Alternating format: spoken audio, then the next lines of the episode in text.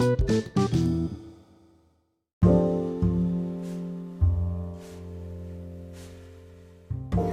บ สวัสดีครับทุกคนวันนี้นะครับ ผมก็กลับมาให้ความรู้นะครับ ในเรื่องของกฎกติกาแบดมินตันนะครับ ตามระบบการนับคะแนนแบบ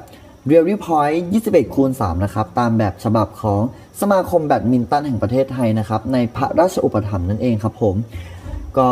กฎกติกาแบดมินตันนะครับ สิ่งที่สำคัญนะครับก็คือการที่จะได้คะแนนหรือว่าการที่จะไม่ได้คะแนนเนี่ยต้องอยู่ในเรื่องของกฎกติกาด้วยนะครับ วันนี้นะครับในเรื่องของกฎกติกาการทำเสียนะครับ ก็ในสนามหรือว่าการแข่งขันเนี่ยการทำเสียเป็นสิ่งที่สำคัญมากนะครับ ถ้าฝ่ายใดมีการทำเสียอีกฝ่ายหนึ่งจะได้คะแนนทันทีนะครับ การศึกษาแล้วก็การมีความรู้ความเข้าใจในเรื่องของกฎกติกาแบดมินตันในเรื่องของการทำเสียนะครับ ก็จะเป็นสิ่งที่สำคัญมากนะครับ วันนี้พวกเรานะครับก็เลยได้ นำความรู้ดีๆนะครับ มานำเสนอในวันนี้นะครับ ในเรื่องของกฎกติกานะครับ การทำเสียงนั่นเอง จะเป็นอย่างไรไปรับฟังกันได้เลยครับ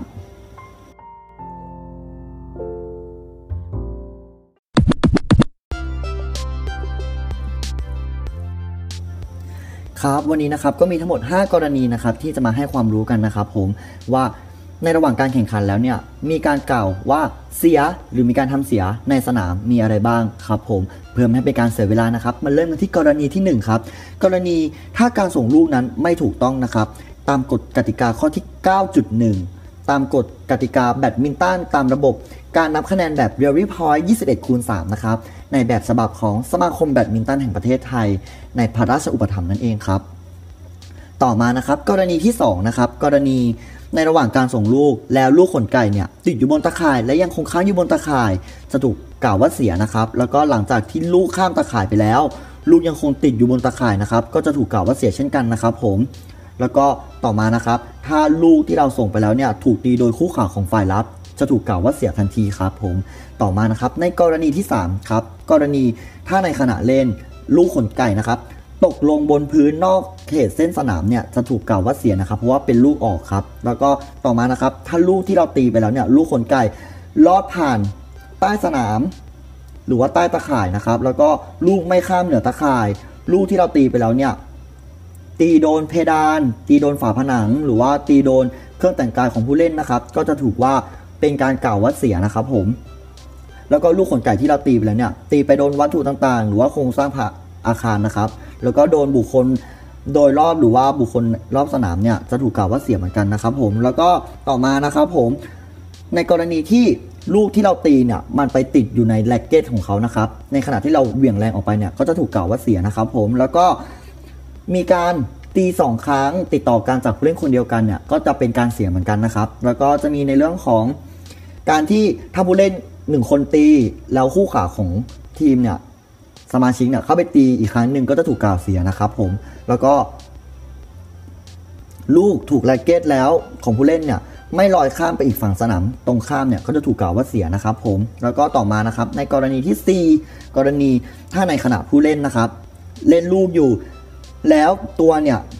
ไปถูกตะข่ายหรือว่าอุปกรณ์ที่ขึงไว้ด้วยแร็กเก็ตด้วยตัวหรือว่าด้วยเครื่องแต่งกายต่างๆนะครับ จะถูกกล่าวว่าเสียทันทีครับผม แล้วก็ต่อมานะครับในขณะที่เราเล่นเนี่ยเราล้ำไปบนตาข่ายเข้าไปในเขตสนามคู่ต่อสู้ด้วยแร็กเก็ตด้วยตัวนะครับ ผมก็จะถูกกล่าวว่าเสียนะครับลูกที่เราเล่นเนี่ยจะต้องโดนจุดสัมผัสของลูกเท่านั้นนะครับ จะต้องอยู่ในแดนของตนเองที่มีตาข่ายกั้นอยู่ครับ แล้วก็ต่อมานะครับผม ในขณะที่เราเล่นเนี่ยเราล้ำใต้ตาข่ายเข้าไปนะครับ ในเขตสนามของคู่ต่อสู้ด้วยแร็กเก็ตหรือว่าด้วยตัวนะครับ จนเป็นการกีดขวางหรือทำลายสมาธิของคู่ต่อสู้เนี่ยจะถูกกล่าวว่าเสียเหมือนกันนะครับ ต่อมานะครับจะถูกกีดขวางของคู่ต่อสู้ก็คือ การกีดขวางเนี่ยก็จะเป็นในเรื่องของการไม่ให้คู่ต่อสู้ตีลูก ให้ข้ามตะข่ายมาอย่างถูกต้องนะครับ ในตามกฎกติกาในขณะที่ผู้เล่นอะอยู่เหนือตะข่ายนะครับ ผมแล้วก็ต่อมาครับผม ถ้าในระหว่างการเล่นเนี่ยผู้เล่นคนหนึ่งคนใดนะครับ จงใจแบบทำลายสมาธิของคู่ต่อสู้อีกฝ่ายด้วยลูก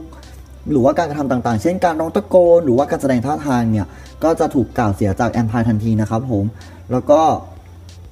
ในกรณีสุดท้ายในกรณีที่ 5 นะครับผมกรณีถ้าผู้เล่นทำผิดอย่างจงแจ้ง ซ้ำแล้วซ้ำอีก หรือผิดพลาดอยู่ตลอดอะไรเงี้ยครับตามกฎกติกาข้อที่ 16 นะครับ ใน กฎกติกาของใน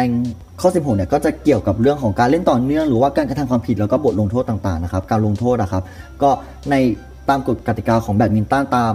ระบบการนับคะแนนแบบ Rally Point 21คูณ3นะครับ ตามแบบฉบับของสมาคมแบดมินตันแห่งประเทศไทยในพระราชอุปถัมภ์นั่นเองครับผม อันนี้ก็จะเป็น 5 กรณีนะครับผมที่นำมาให้ความรู้กันครับ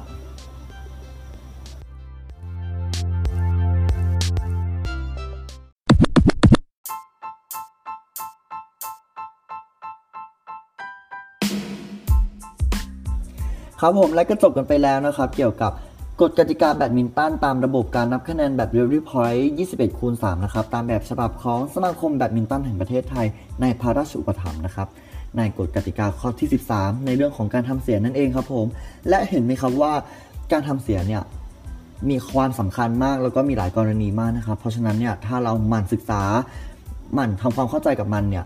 เรื่องของการทำเสียไม่ว่าจะเกิดภายในสนาม แล้วก็ในการ รับชมการแข่งขันของเราเนี่ยเราจะ